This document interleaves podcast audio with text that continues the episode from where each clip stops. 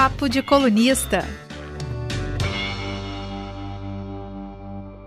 Boa tarde, gente. Eu acho que eu respeitei os 10 segundos que o Farley me pediu aqui. Falou 10 segundos. Eu sou muito ruim de contar de noção de tempo, mas eu acho que deu certo. Acredito que já estamos ao vivo, então boa tarde a todo mundo que nos acompanha, ou qualquer outra boa para você que está nos ouvindo depois em formato de podcast, ou até nos assistindo também aqui no YouTube ou no Facebook de A Gazeta, onde esse vídeo ficará disponível por, por bastante tempo, que está para a eternidade, se as redes não caírem novamente. Cara, hoje eu vou falar, de um tema eu não tenho problema em assumir que eu não sou um grande conhecedor. Assim, eu acho que é importante de assumir isso, até porque faz, faz parte do aprendizado. Então, eu vou falar um pouco de economia, para falar de economia no cenário de entender o que está acontecendo, por que, que é, às vezes gente, o ministro fala uma coisa, o presidente fala outra coisa, e a inflação parece não estar tá tão alta, mas o seu carrinho no supermercado dobrou. O que está acontecendo? É, por que as coisas estão tão caras? O que, que isso pode influenciar no, na eleição do ano que vem? É, tanto no âmbito nacional quanto no âmbito local. A gente vai falar sobre bastante sobre isso. E para falar sobre o assunto, trouxemos aqui hoje é, professora Arilda Teixeira, que ela, ela tem vários títulos, doutora, professora, mas ela gosta mesmo de ser chamada de professora, professora da FUCAP aqui em Vitória. Para conversar sobre isso, estou aqui comigo os colunistas, Leonel Ximenes. Boa tarde a todos, boa tarde aos colegas, boa tarde especial à professora Arilda Teixeira. É uma honra ter a senhora aqui no nosso programa e obrigado por ter aceitado o nosso convite. Vamos aprender um pouco de economia, paraíso fiscal, o que, que é isso? O professor vai nos explicar. Podemos botar dinheiro do paraíso fiscal, igual o Paulo Guedes ou não? Muito obrigado a todos E Letícia Gonçalves. Boa tarde, olá todo mundo. Boa tarde ou não, né? Boa tarde, bom dia, boa noite, independentemente aí de que horas você está vendo ou ouvindo isso. O Leonel perguntou aí sobre se pode colocar dinheiro em paraíso fiscal. Acho que primeiro precisa ter o dinheiro, mas vamos checar aqui com a professora Arilda se é isso mesmo. Eu ia falar isso também, Letícia. Professor, já agradecer mais uma vez o, ter aceito o nosso convite, dessa disponibilidade de falar com a gente. Começar com a pergunta que eu acho que é o que o, o, o povo quer saber mesmo, né? E a gente também. A gente está no momento de inflação alta, a gente tem perdido muito poder de compra, que talvez o supermercado seja o que mais simbolize isso hoje, né? A gente vai no supermercado com o dinheiro que a gente comprava a compra do mês, você não faz a compra de 20 dias, talvez, hoje. O que, que tem causado essa, essa alta de inflação e alta nos preços do, do supermercado, da carne, de tudo isso. Uma boa tarde, muito obrigado. Boa tarde, boa tarde a todos. Também agradeço a oportunidade de conversar com vocês sobre isso. Ah, o que nós estamos vivendo é um choque inflacionário. Vou dar a expressão em economia, depois eu reexplico. Um choque inflacionário de custo. Isso, por quê? Esse aumento de preços que nós estamos vendo é, nos supermercados, nas lojas, é apenas o reflexo desse, desse, desse choque. Um choque é um fato que ocorre na economia e que é tão profundo que ele se propaga por ela toda. Quando esse choque é um choque de custo, ele é provocado pelo aumento dos preços dos insumos que são usados para produzir na economia. Então, se os insumos aumentam de preços, todos os produtos derivados daqueles insumos terão os seus preços aumentados. O que, que aconteceu de 2020 para cá? Tá? E principalmente na segunda metade de 2020, que isso se agravou. Os preços internacionais das commodities, tá? que são insumos, que por sua vez são o quê? Matéria-prima para produzir outro bem ou serviço. Esses preços em moeda estrangeira aumentaram, tá? aumentaram um percentual. Isso então significou o quê? Que o preço dos insumos para produzir aumentou. Se o preço aumentou, o custo de produzir vai aumentar. Esse aumento de custo faz com que os preços da sociedade aumentem. Esse aumento de preço chama taxa de inflação. Na verdade, o aumento de preços chama inflação. taxa de inflação é o ritmo com que esses preços aumentaram. E nós estamos, e aí o ruim dessa história é que nós aí é o planeta Terra. Não é só o Brasil ou só a América Latina, é o planeta Terra. Estamos sob um choque de oferta, choque de custo, o choque de oferta, que está, que aumentou o custo de produzir de uma forma avassaladora, e esse reflexo está vindo na forma de inflação. Por que, que é uma situação grave? Inflação, é, ela, ela é preocupante porque ela empobrece as pessoas. O dinheiro que a gente tem no bolso passa a comprar menos produtos que comprava antes. Então, funciona como se nós tivéssemos empobrecido. E quando a gente empobrece, a gente tem que diminuir nosso padrão de vida, tem que abrir mão de alguns consumos. Então, é, um, é uma situação ruim, negativa. Daí a preocupação do Banco Central, que é o papel dele, de contro controlar as expectativas em relação à inflação para atenuar isso aí. Muito bem. Então, esses preços aumentaram, esse, esses insumos aumentaram. E estão agora refletindo na economia no segundo momento, porque aumentou o preço dos insumos e aumentou o custo de produzir. Então, os produtos que foram produzidos, inclusive os serviços, também aumentaram de preço eles estão chegando no mercado agora. Como isso é uma tendência mundial, que por isso que eu falei que ó, o grave dessa situação é isso, é uma tendência mundial, não é só o Banco Central brasileiro, não basta o Banco Central brasileiro adotar uma política monetária correta e que controle, tentando reduzir a inflação. Essa inflação não é causada pelo mercado brasileiro, ela é causada pelo mercado mundial. E, resumindo, no curto prazo, não tem jeito. Enquanto a economia mundial não se ajeitar, não voltar para o seu prumo, o prumo que ela tinha até 2019, nós vamos enfrentar isso aí. O que, que faz nessa hora? Compra menos, gasta menos. E, e aqueles que não têm o que gastar? Para esses eu não tenho resposta. Porque a economia não dá respostas, principalmente para a economia de um país como o nosso, né? Que é, é concentradora de renda, que não tem justiça social, a nossa economia não tem resposta para esse grupo, que é pelo menos 25% da população, que está abaixo do, da linha de pobreza. Para esses não tem nem resposta o que fazer. Então, nós estamos diante de uma situação complexa, de solução difícil.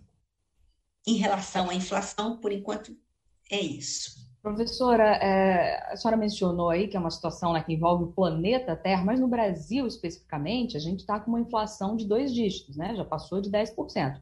É, imagino que não seja essa a taxa de inflação de todos os países, não é um aumento assim linear. Tem algum fator que colabora para que a inflação no Brasil especificamente tenha atingido esse patamar?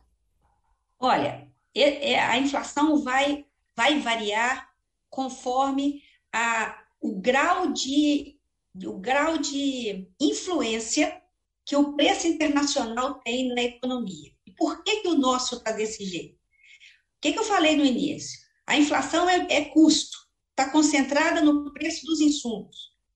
A maior parte é, é dominante, a maior parte da falta de exportação brasileira, e principalmente a maior parte da falta de importação brasileira, é de insumos. Portanto, é, é, é de uma dependência externa da complementariedade que tem que isso vai fazer. Agora, o Brasil realmente tem uma, tá com uma inflação alta, mas tem países que, tá com, que estão com inflação mais alta do que nós. O, os, os, países desenvolvidos estão com inflação alta em 4%, para eles isso é o que nós temos hoje aqui, beirando a 7%, 8%, que é a expectativa até o final do ano. Então, é, a nossa está alta por conta dessa característica nossa que está, digamos, forçando mais esses preços para nós. Então, vai ser maior ou menor medida em que, de dependência de produtos que os preços, que os insumos estão subindo, que os preços dos insumos estão subindo, esse vai ser o efeito em cada, em cada país. Tá? Nós estamos sentindo dessa forma. Professora, a senhora descreve um cenário internacional muito preocupante com influência direta no Brasil, que depende em grande parte da economia internacional. Alguns insumos, como a senhora Agora, tem no horizonte ah, algumas preocupações a mais. E uma delas, que vai chegar logo, logo, é a eleição do ano que vem. Presidente da República, né? eleição para deputado, senador, deputado estadual. E muita gente está preocupada, muitos economistas e políticos também, com a voracidade do governo em avançar sobre os cofres públicos, né, sobre o pote, no sentido de gastar para tentar se reeleger, gastar dinheiro sem nenhuma responsabilidade fiscal. A senhora entende que há esse risco das contas públicas se deteriorarem ainda mais do que já estão no ano que vem, por conta da, da, da eleição e da tentativa do presidente Bolsonaro de tentar se reeleger a qualquer custo? Acredito que sim. Nós temos um risco grande de a economia ser contaminada pela política. É porque a gente precisa também separar dentro do cenário, separar os problemas que são de origem econômica e os problemas que são de origem política. É, no âmbito econômico, nós temos essa restrição que eu descrevi anteriormente, que vale praticamente para todos os países, inclusive países desenvolvidos estão enfrentando isso. No âmbito da interface entre a política e a economia, que foi o que, o que você mencionou, preocupa muito a economia, o comportamento que o, o, a política econômica, o Ministério da Economia está tendo em relação a, ao, ao comando das contas públicas. E é menos pelos técnicos que estão sob o comando da, da política fiscal, dentro do Tesouro Nacional, e mais pelo fato de o ministro da Fazenda não estar sendo capaz de bloquear a essa influência política dentro da gestão fiscal da, da, da, da gestão fiscal da economia. O que faz com que o, o poder legislativo tá, a, encontre mais espaço para agir da forma como ele gosta, para sobretudo o poder legislativo do Brasil, né? Esse comportamento dele clientelista, né, oportunista, né, nepotista, tá? e também de uma, uma omissão enorme em relação à própria economia do país que está sendo castigada por conta disso. Eu acredito que sim, a, resposta é sim, e isso preocupa porque a economia, ela, ela não, não tem mágica na economia. E ela trabalha com uma lógica assim, de produzir para dar resultado, porque é essa que faz. Não, não cabe aqui, né, não cabe nesse espaço fazer concessões de interesses de grupos individuais. Entre outras coisas, porque a política econômica tem que estar direcionada para o interesse do país. A política econômica é para que o, o país corrija as suas distorções, para que o país alcance mais desenvolvimento. Não é um grupo de pessoas, não é um grupo de pensadores, porque uma economia é feita de várias linhas de pensamento. É preocupante, sim, é preocupante. Professora, só para concretamente, o que a gente pode apontar de riscos no ano, no ano que vem, ano de, ano de eleição? A senhora vislumbra um cenário, por exemplo, de aumento dólar, inflação, recessão, desemprego, que seria a tempestade perfeita, seria um desastre completo para, a economia do país, por causa da eleição e dessa voracidade que está se vislumbrando no governo atual em relação às contas públicas? É, eu, isso aí vai depender muito da forma como é, for administrada é, o impacto do, do, da valorização do dólar nas, na, na economia mundial de uma forma geral. Volto a dizer, o dólar também, melhor, acrescentando, é, o, o dólar, o preço do dólar, que é a taxa de câmbio, é também, é também um fator que pode ser um choque inflacionário. Por quê? O preço do dólar, que é a taxa de câmbio, sobe ou desce. Quando sobe, precisamos de mais reais para comprar um dólar. Quando desce, é o inverso. E essa, se a economia, as economias desenvolvidas, no caso a economia é, norte do norte, a norte da América, né, Estados Unidos e Canadá, e a União Europeia é, tiverem uma, um, uma recuperação de atividade econômica boa, ou seja, estável, essas moedas vão se valorizar. Isso significa que o real vai se desvalorizar. E o real se desvalorizando, precisaremos de mais reais para comprar um dólar.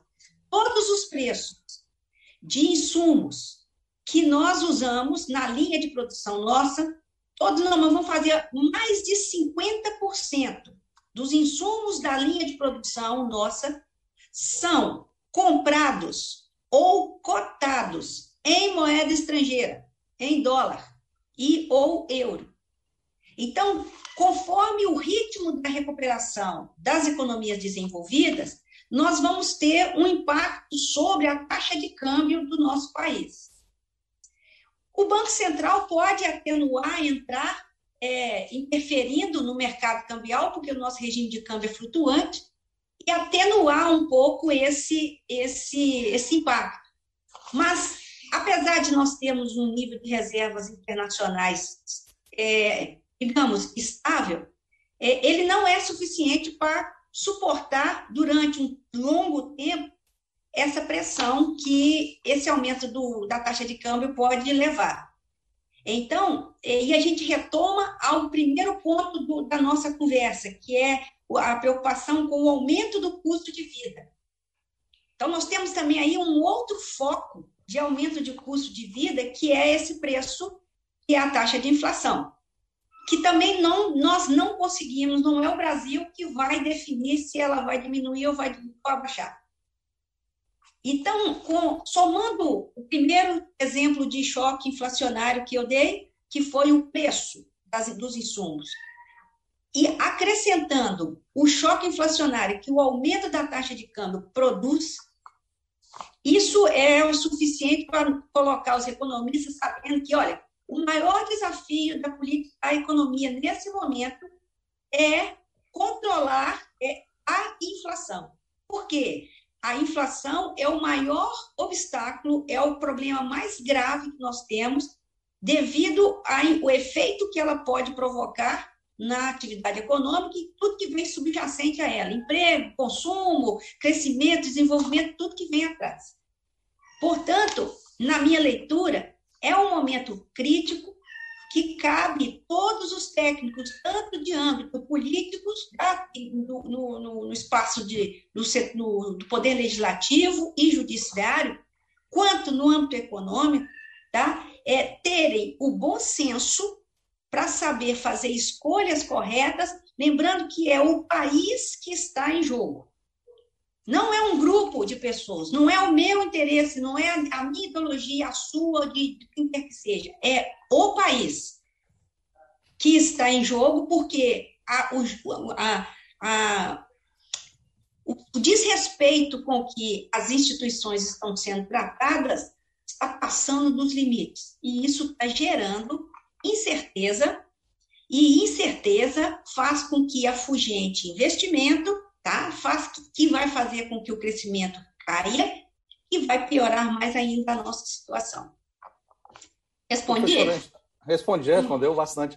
Até puxando o que a senhora falou um pouquinho antes, é, o, o, mercado, a questão econômica foi uma das grandes bandeiras do, do, do Bolsonaro na época da eleição de 2018, né? O Paulo Guedes, o tal posto Ipiranga, seria a solução para todos os problemas pelo que o país estava passando. Só que aparentemente a atuação dele né, não não tem não, é, não tá boa e já, isso já está sendo percebido pelos economistas, pelo próprio mercado, as pessoas envolvidas na, na cadeia econômica. É isso mesmo, né? a situação que a gente tem é essa mesmo, né? Ótima sua pergunta. É exatamente isso.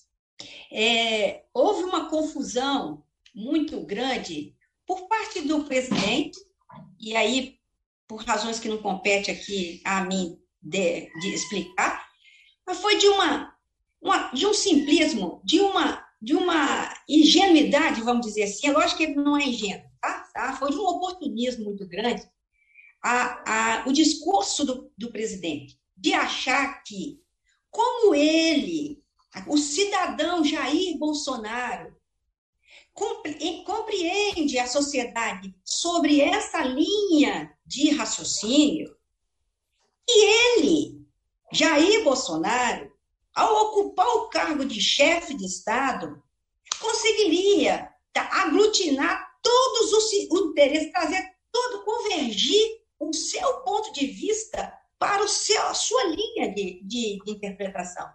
E isso não aconteceu e nem vai acontecer. Porque um país, sobretudo grande como o nosso, de tanta diversidade, tem várias, primeiro, tem vários problemas, vários desafios, várias oportunidades. Não há só uma forma de corrigir os erros, os problemas brasileiros. Necessidade, muito antes disso, a necessidade de ter múltiplas opções de soluções, porque nós temos múltiplos problemas. A natureza dos nossos problemas são divergentes. Então, foi, foi de um oportunismo muito grande a fala, e é uma fala tradicional do populismo, de apelar para o, o emocional, trazer uma, um discurso de, é, de rigidez, de absoluto, e embarcaram uma boa parte das pessoas, eu felizmente não fiz parte desse grupo, embarcaram nessa história. Quando se deram conta, viram que Olha, o presidente da República, ele é realmente a pessoa mais importante de uma república democrática. Não tem dúvida disso. Ele é o chefe de Estado. Contudo, um chefe de Estado tem muito menos poder de determinar o que ele quer do que Jair Bolsonaro pensou que tivesse. E aí, meus caros, quando ele se deu conta disso, já não tinha como ele resgatar o controle da situação como um chefe de Estado para propor políticas de desenvolvimento, políticas para solucionar os nossos problemas. Nós estamos agora em 2021 com a economia no mesmo patamar que estava em 2019 e 2020. E agora pior, porque nós agora nós temos um, um, um certo embate, é, embate de grupos de opinião que não querem ceder.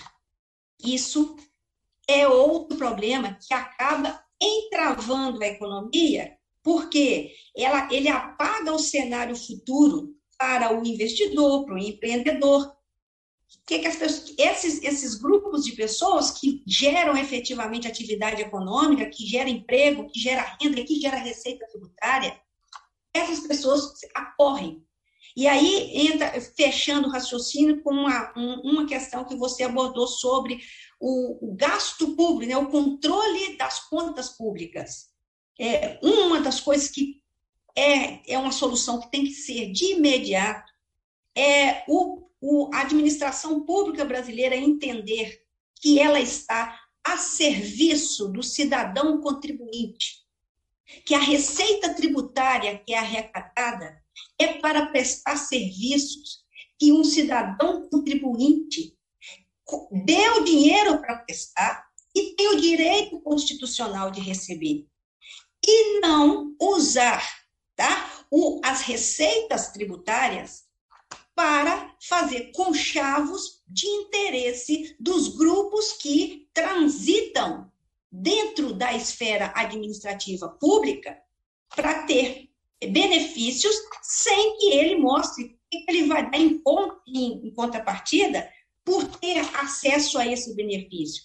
O quanto, o que, que ele vai doar para o país, o que, que ele vai trazer de benefício para o país é, recebendo esse benefício. E dois, uma vez ele tendo recebido esse benefício, ele tem que prestar contas do que ele fez para mostrar que esse benefício realmente ajudou o, o país. Esse problema é um viés da, da administração pública brasileira que nós, infelizmente, apesar de a gente já ter separado de Portugal desde mil, bom, oficialmente 1822, né? Mas em, em termos históricos, desde 1500, quando Pedro Cabral veio para o Brasil, nós temos, durante todo esse tempo, nós carregamos o efeito perverso, pernóstico do patrimonialismo, do Estado patrimonialista, que era o, o, o regime que, que vigia a Portugal e Espanha, aquele, o reino ali de Algarves, é, no século XV e XVI. É, o patrimonialismo é, uma, é um, um, um viés dentro da estrutura administrativa de governo que faz com que os os ocupantes do governo entendam o Estado sendo deles. E o Estado é, é, está a serviço deles. Eles são o Estado. Esse nosso viés ainda não saiu do, do imaginário, principalmente dos grupos de pressão que sempre estiveram em volta do poder executivo no Brasil e legislativo também, e essa pressão ainda não saiu, essa, digamos, essa influência ainda não saiu. Estamos pagando, o Brasil paga caro por essa, por essa, digamos, por essa interferência. É isso. Professora, a senhora falou há pouco de patrimonialismo, queria voltar a um outro ismo mencionado também há pouco, que é o populismo. É, aí a senhora que vai responder se vai estar tá, fazendo o emprego correto desse ismo aqui, que é o seguinte: é, de uns tempos para cá, o governo federal, basicamente na pessoa do presidente da República, Jair Bolsonaro, tem dito que a culpa do preço, especificamente dos combustíveis, claro que a gente já falou aqui que está tendo uma inflação né, geral, né, mas em relação especificamente ao preço dos combustíveis, ele, o presidente Jair Bolsonaro, e agora também embarcou nessa o presidente da Câmara, Arthur Lira, de que a culpa, o vilão, é o ICMS, que é um imposto cobrado pelos estados. Os estados, os governadores, secretários da Fazenda, por outro lado, dizem que isso não faz sentido porque a alíquota de ICMS é a mesma. Então, o que eu queria ver, não, não mudou, né? Não mudou de um tempo para cá para que fizesse o, o combustível aumentar de preço. Eu queria ver com a senhora que, que a gente pode. que, que tem algum sentido nessa discussão sobre o ICMS, sobre o peso que o ICMS tem é, na cobrança dos combustíveis? É, esse imposto é que é realmente o vilão, como diz o presidente da República, o presidente da Câmara? O que está acontecendo? Olha, você falou de populismo, né? O discurso do nosso presidente é de um populismo é, é inegável. E é daquele populismo bem chulo, sabe? Aquele bem pernóstico, porque ele vem ataca, explorando o, o sentimental do, do indivíduo, tá? Ele está completamente equivocado e ele, ele não, não, ele não, não sabe, não quer saber e tem raiva de quem sabe como é que funciona a economia, é, ao dizer que o problema é do combust, dos combustíveis, eu falei, é errado, presidente. O, o, os combustíveis são derivados de um insumo chamado petróleo. Esse insumo, senhor presidente, ele está na cadeia produtiva de quase 100% de tudo que se produz de produtos na economia mundial.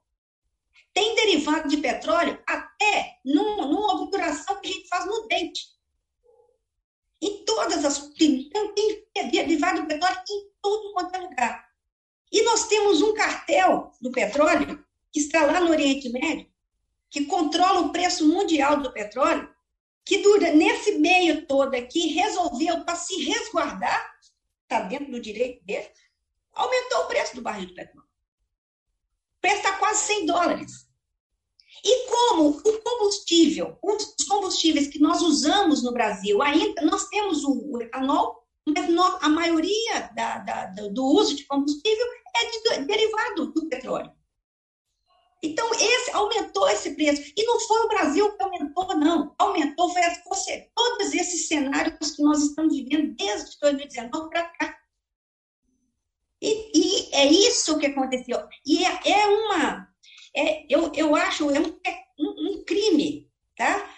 o, um, uma pessoa da representatividade do presidente da República falar isso em público, porque para mim, economista, é, entender é, o que ele está falando, os erros que ele está cometendo, é simples, ele, a mim ele não engana.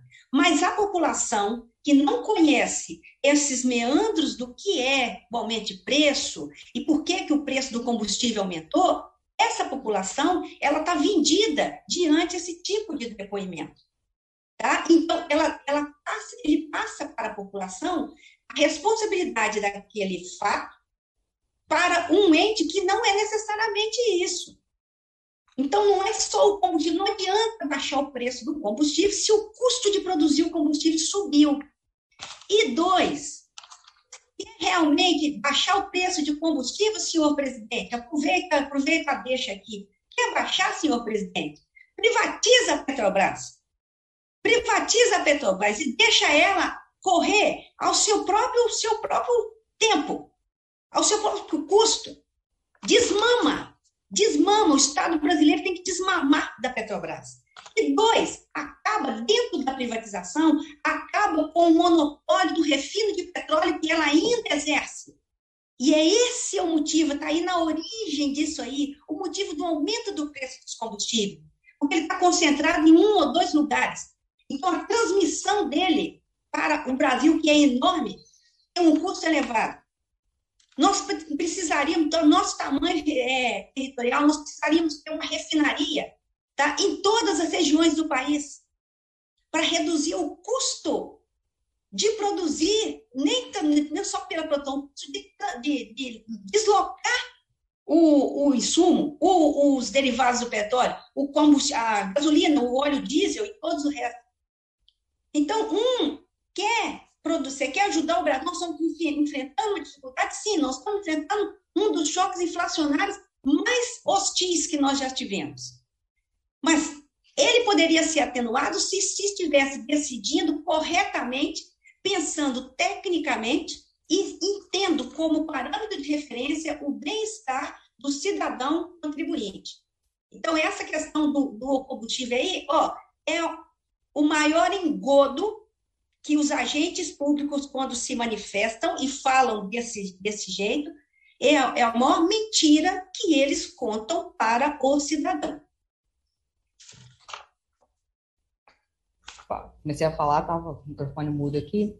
É, agora, professor, outro assunto é um assunto que, inclusive, nos levou até a ideia de chamar um economista aqui para nos contar um pouco sobre como funcionam as coisas. É agora uhum. já a famosa offshore do ministro Paulo Guedes. Ah, isso aí surgiu. É, é, a gente pode ter acertado surgiu... melhor aqui. isso aí surgiu esse, no. Esse aí merece. Esse isso surgiu nos Pandora. Só para contextualizar aqui nossa audiência, essa história da offshore do ministro Paulo Guedes surgiu no chamado Pandora Papers, que foi um vazamento de dados. Esses dados foram trabalhados para uma comunidade internacional de jornalistas, são em vários, né, são dados a respeito de diversas autoridades públicas e privadas, não só do Brasil, mas de outros países também. E aqui no Brasil, uma das figuras, se não a figura mais proeminente aí que surgiu, foi o ministro da Economia, Paulo Guedes. Esse levantamento, né, da, esse vazamento de dados que surgiu no chamado Pandora Papers, mostrou que o ministro Paulo Guedes tem um investimento nada desprezível no exterior, inicialmente, acho que de 9 milhões e meio de dólares, seja numa offshore, algo que não fica aqui no Brasil. E o ministro já falou um pouco, é, bem pouco, aliás, sobre isso. Ele teria que estar, inclusive, na Câmara dos Deputados hoje para explicar melhor essa história, mas ele está num compromisso fora do país, não na offshore, fora do país é outra coisa. É, e aí não, não, não pôde né, dar essas explicações, digamos assim, convenientemente. E, mas então vamos ver se a professora Arilda consegue explicar um pouco para a gente. Primeiro, o que é, né, na falta do Paulo Guedes, é, o que é uma offshore, né? É, isso é, é legal, todo mundo pode ter, se o Leonel e o Brás podem colocar a fortuna deles lá nessa offshore também, como é que funciona? Bom, eu, só, só vou falar uma coisa aqui, porque não posso esquecer do que eu tenho que falar. Só um pouquinho. O que é uma offshore? É um, uma instituição financeira que está em um país que não cobra imposto. de transação financeira. Em nada. Nada em tudo, por tudo. É só isso? É. Bom, e daí? E daí que, sendo assim, todas as pessoas que têm dinheiro e que estão não estão gostando de pagar os impostos que ela tem pelo dinheiro, é, que, sei lá, estão se sentindo, achava que não devia pagar, o que, que essas pessoas fazem? Ela pega esses dinheiros, e, e, é, e é, eu estou falando dinheiro, mas isso aí são fortunas, e transfere, faz uma transferência, faz um TED para a instituição bancária nesses países. São chamados de paraísos fiscais, porque lá não cobra, não cobra, não cobra imposto, não cobra taxa, você pode deixar o seu dinheiro aqui o tempo que você quiser. Mas qual a vantagem essa turma aí leva? Ela vai ficar com o dinheiro em caixa. Ela pode faz o que o, todo banco faz, faz a, é, usa aquele dinheiro para emprestar para outro e, e, aí faz a, a, a transferência normal. Então, essa, isso é uma offshore. Usualmente, tá? É, as pessoas que transferem dinheiro para lá, e quando transferem é, de forma legal, né, declara no fisco, transfere, estão transferindo porque é, tá com, não acredita na estabilidade do sistema financeiro, no caso do Brasil aqui, é, e porque tem negócios lá perto, e várias coisas. Isso eu estou trabalhando dentro de uma linha tá, correta, certo? Muito bem. Agora, por essa característica de, da, das offshores, elas também permitem que se façam elisão fiscal. O que, que é isso? Mandar dinheiro para fora sem avisar para o fisco. Então, você tem aí uma possibilidade, de você mandar legalmente ou ilegalmente. Recentemente, a OCDE, Organização dos Países Desenvolvidos, ela fez um, reuniu, acho que foi quase a maioria absoluta dos países, tá? Para fechar um acordo de eliminar esses paraísos, esses paraísos fiscais. E que forma? Vai acabar com os paraísos fiscais? Não. Qualquer transferência de dinheiro para outro país pode fazer o que quer que seja, vai ter que pagar imposto. Se o país de lá não quiser pagar, é problema dele, mas para sair daqui tem que pagar o imposto. Por quê? Porque a maior, uma boa parte das pessoas, a maioria não, mas uma boa parte daquelas pessoas que gostam de transgredir, estavam usando desse, digamos, desse canal de comunicação entre um país e uma, um paraíso fiscal para mandar o dinheiro para lá. Principalmente as empresas multinacionais. E isso, desde, os, desde o final dos anos 90, quando começou a, a globalização, a internacionalização dos mercados, começou, constituiu-se uma realidade que era é, irreversível, é, preocupava-se com essa situação. Se tem empresas em, em, todos os países, porque o mundo está globalizado, mesmo que a matriz seja no Brasil, ela tem três, quatro filiais em outros lugares, é, as empresas trocam dinheiro entre si. E o que, que essas empresas rapidamente perceberam? Foi, aliás, foi o primeiro, primeiro, primeira derivada da internacionalização do mercado. Podemos administrar o nosso caixa. Então, o que, que as empresas fazem? Elas é, declaravam determinadas produtos, produções nos, nos mercados que a taxa de inflação, a taxa de juros, opa, desculpa, a, a alíquota de imposto era menor. Então, elas faziam, usar uma coisa chamada, esse aqui que eu não podia esquecer, preço de transferência. E isso se alastrou mundo afora, desde os anos 90, estamos nisso aqui. Mas a situação está ficando de um jeito, né, que tá, fugiu o controle, porque tudo virou, qualquer vira e mexe, manda para o paraíso fiscal.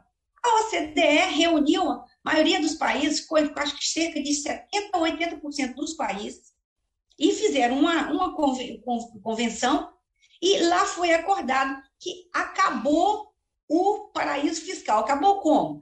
As empresas multinacionais podem mandar dinheiro para suas filiais onde elas estiverem, mas em todas as transações ela vai pagar no, na origem uma taxa pelo envio desse dinheiro.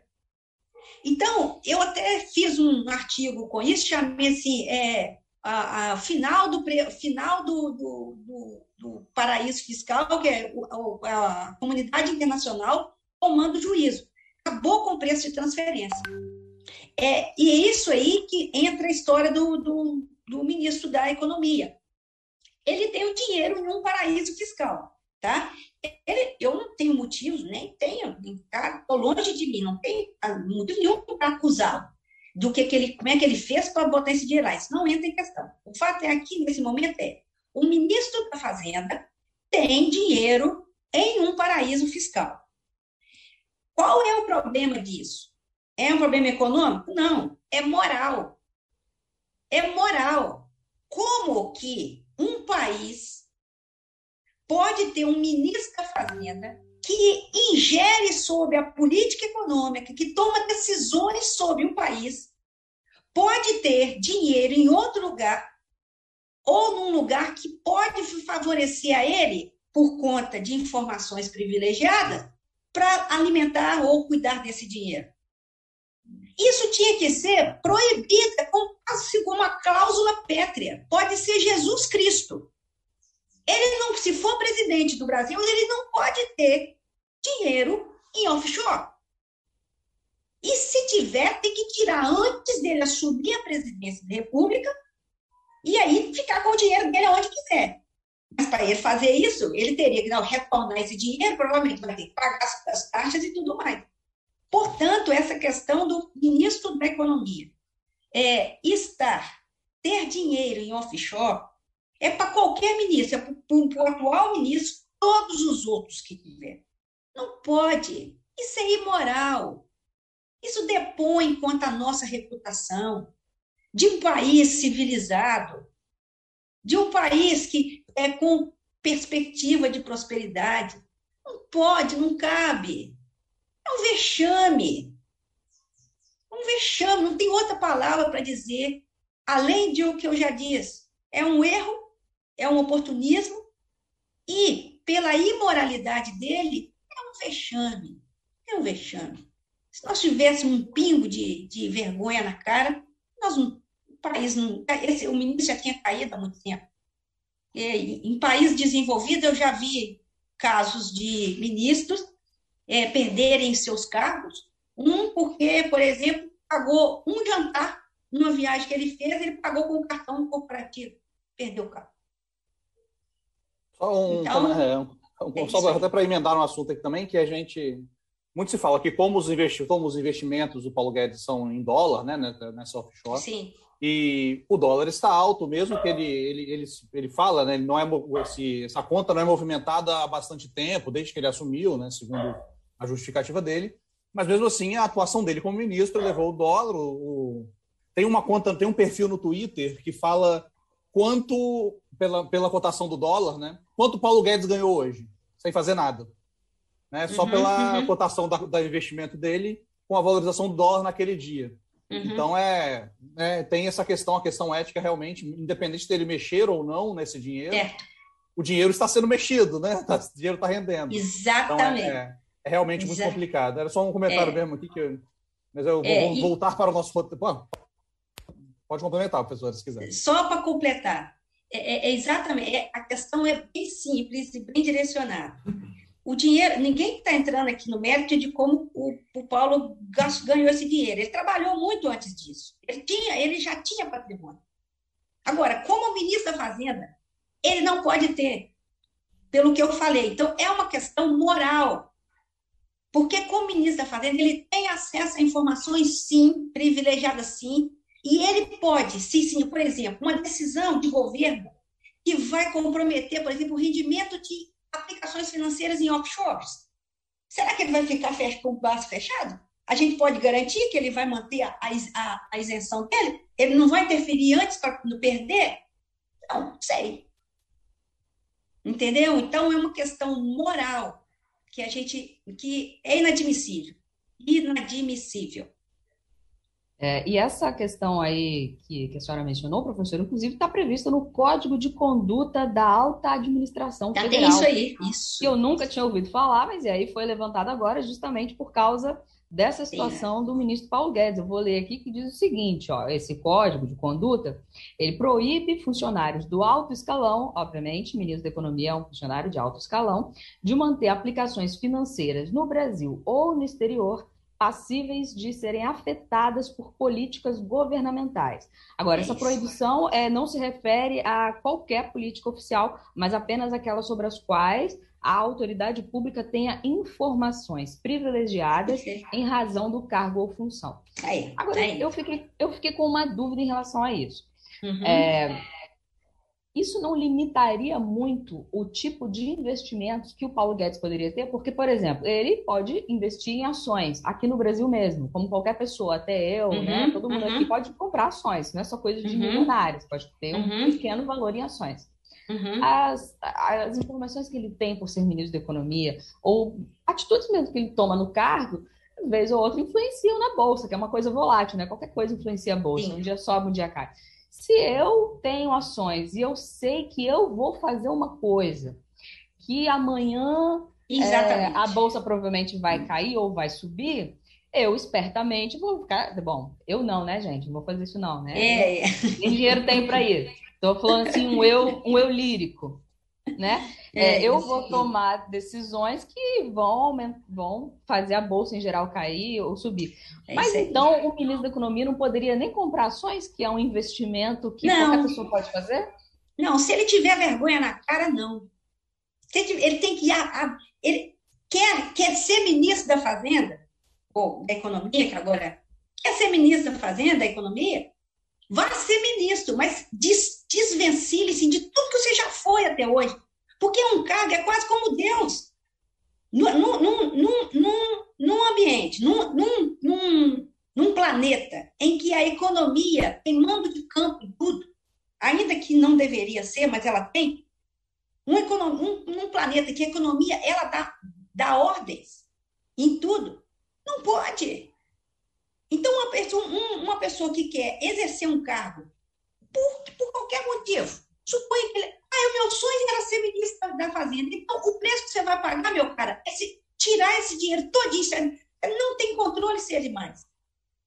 Não, não, não tem mais. Isso aí tinha que ser antes, ó. Para entrar, ele já tinha que botar o dinheiro congelado em, em, em alguma depósito sem, sem variar nada. E mais, esse dinheiro deveria ser em moeda doméstica. Ele não é, ele não é brasileiro? Ele não vai honrar o seu país? Tem que ser em moeda doméstica. Ele não acredita no país? Como é que o ministro da Economia não acredita no país? Porque é isso a demonstração que ele dá. Ele não foi o primeiro a fazer isso, não. Teve um episódio mais para trás ainda que foi na, no governo Lula aí. O, o Henrique Meirelles era o presidente do Banco Central. E o Henrique Meirelles tinha, tem, tinha, tem, agora não sei, mas ele tinha dinheiro em offshore e tinha dinheiro no mercado internacional. Agora, o Henrique Meirelles trabalhava, trabalhou mais de 10 anos antes de vir para o, o, o governo, para o Banco Central, ele trabalhava no mercado financeiro internacional. Então, ele tinha patrimônio que era gerado disso aí. E, eventualmente, eu acho que ele tinha também conta em, em um, um, um, offshore dessas ali da, da, da das Bahamas, naquele pedaço ali. A, a, sol, soltou o boato, ele entrou na hora lá, tirou tudo, não sei o quê, e mostrou na mesma hora, mostrou até todas as declarações de imposto de renda dele, constando o que, que ele tinha depositado nesses lugares, quando foi depositado, desde quando ele tinha. E não sei como é que ele, que ele fez, mas acabou com a história lá e não ficou, não é, ah, tá tudo legal. Não, não tá legal porque ele sabia disso, ele deveria ter aberto o jogo antes, Senhores, vou assumir, vou assumir o, o Banco Central. Quero lhes informar que a minha situação é essa, essa essa essa. Isso é transparente. E deixasse o Copom decidir se ele poderia ou não ser o ministro a fazer. O correto era isso. E divulgar isso para a economia inteira, para a sociedade toda. Não foi feito, mas de qualquer forma ele tinha mais, digamos, argumentos e indicadores mais, mais defensáveis do que tem o Paulo Guedes. Tá? Então, é, isso significa que nós ainda não estamos, nós ainda não escapamos da ingerência desse tipo de comportamento nas altas esferas do poder público é, a administração do poder público brasileiro. Não sei se eu repeti, se eu extrapolei aí, mas. A Letícia falou bem, anteriormente aí. E como é que faz para eu e o Braz botar nossa fortuna? pois é, mas eu, eu contar um caso. Um pouquinho antes de dessa live, a minha filha me mostrou o preço da ração do meu cachorro, que está velho, bem senil, bem velhinho, aumentou 55%. Isso. É, é, é. é uma, assim, é uma coisa concreta do, do dia a dia da gente. 55%. Então, todo esse dinheiro que eu estava reservando para o offshore, eu vou ter que comprar a ração para o meu cachorro. Está velhinho, entendeu, professor? Então, Entendi. tem que respeitar os idosos, né? Então, yeah. Assim, brincadeiras à parte, só para mostrar assim, uma coisa concreta. Eu já ouvi, inclusive, gente reclamando, os cuidadores de cachorro no Brasil todo. É um insumo que deve ter muitos dólares aí, é, é, é, trigo, né? aqueles componentes, né? grãos, né? 55% de reajuste, professor. Então, é, é uma... Isso aí, ó, esse 55% é um absurdo mesmo. E, mas ele é muito mais consequência do, do, do, ambiente. Quando você tem um ambiente que tem muita. Na economia, a gente tem sinais, que são informações que são úteis, e tem ruídos. São informações que não servem para nada. Verdade. No momento em que você não tem um controle da política econômica, não, ela não predomina a, a, a, confiança, a transparência, então, qualquer movimento, você, o agente econômico já fica ressaltado. E aí, nesse caso aí, predominam os ruídos. Né? E aí, o, o, a ração dos animais, coitadinhos dos animais, não tem nada com isso mesmo, a ração aumentou de preço, porque o insumo que é usado para fazer aquela ração teve os seus ah, preços subidos. Sim. E aí as histórias vai contando isso aí. E se podia ter, precisa aumentar 50%? Não, mas aí esse aumento de 50% saíram da fábrica, aí você tem um aumento para pagar isso aqui, para aqui. Quando não chega no consumidor final, chega nesse preço. que também é outra distorção da nossa, do nosso sistema tributário. Eu, eu vou pegar o gancho aqui e vou acrescentar isso aí. E, e, e, é a demonstração de por que nós precisamos de uma reforma tributária imediata, mas uma reforma tributária séria, que reverta essa predominância de tributos regressivos dentro do seu sistema. Tributo regressivo é aquele que cobra mais de quem ganha menos. Então, além de ele gerar pouco receita para os cofres públicos, ele prejudica os menos aquelas pessoas que têm renda menor. Então, ele propaga desigualdade social. Essa reforma tributária que está lá, que o, o, presidente da Câmara está sentado em cima dela lá, não sei para fazer o quê, tem que sair, tem que acabar isso, e predominar o, o tributo direto. Cobra mais de quem ganha mais. Quanto mais você ganha, mais você paga. Isso é o correto. A progressividade de um, de um, de um tributo, de um sistema tributário, é a chave que um grande ajuda, ajuda, ajuda para a economia dessa, dessa sociedade ampliar-se. Porque esse, o, o imposto é o tributo, que é o imposto é um tipo de tributo. A tributação é um custo para produzir. Se a carga tributária é alta, o custo de produzir fica baixo. Ele funciona equivalente como se, com o mesmo efeito do preço do insumo quando sobe para o custo sobre a inflação. Então, o preço do seu cachorrinho aí, ou seu gatinho, não sei como que é, é esse aí, meu amigo. Então, é assim. Professora, a senhora acha que o investidor Paulo Guedes aplica o seu rico dinheirinho no exterior porque ele não confia no ministro Paulo Guedes para comandar a? Essa é uma boa pergunta, né? Essa é uma boa pergunta. Porque se ele confiasse nele, ou confiasse no grupo que está seguindo ele, né? Porque ele está sob a tutela do presidente da República, né? Ele já teria te voltado com o dinheiro para cá, por quê? Eu sou ministro da Fazenda. A política econômica está correta. Só que estou fazendo bem para o Brasil. Qual é o melhor lugar para eu manter meu dinheiro? No Brasil. O raciocínio. Entendeu? Então, ou, ou, ele, ele tá, ou ele é burro, que eu não acredito que não seja, ou ele está sendo esperto conveniente, certo? E se fingindo de morto. Que é como ele está fazendo desde que ele entrou na, no governo. Fingiu de morto desde 2020, quando surge, deu o baque da, da, da Covid, ao invés de ele, como ministro-chefe, ministro da Fazenda, ele, o que, que ele teria que ter feito? Convocado imediatamente uma reunião com o ministro da Saúde para que os dois juntos definissem uma agenda de enfrentamento do problema que estava por vir, sendo que, por exemplo, a saúde não entende nada de economia, a economia não entende nada de saúde, mas as duas estão entrelaçadas para definir uma estratégia que penalizasse o mínimo que fosse a economia, a sociedade, e permitisse, simultaneamente, que o combate à, pandemia fosse feito e que a economia não precisasse paralisar. Mas o que, que foi feito de imediato? É, o, o, próprio ministro da Economia ficou lá sentado na, na janela esperando o mercado se autorregular. Quando ele abriu o olho, já era. Eu falo, até eu fiz até um artigo, eu falei, o ministro Paulo Guedes foi para fez que nem a Carolina da música. Foi para a janela, ficou esperando a banda passar. Depois que ela passou, quando ele olhou, já era tarde demais já não havia como controlar a situação. Então, tem muitos erros nessas histórias. Na economia, nós costumamos dizer o seguinte: um evento, na verdade, isso vem da probabilidade da matemática, né?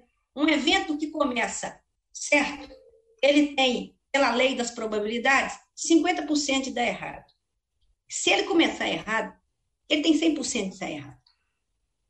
Então, a conduta e a, a, o comportamento dos, desses senhores aí, eles são reflexos dos erros, dos atrasos, das omissões e das tergiversações que eles fizeram também aí para dar o bypass e não fazer o dever de casa que lhes era de obrigação fazer.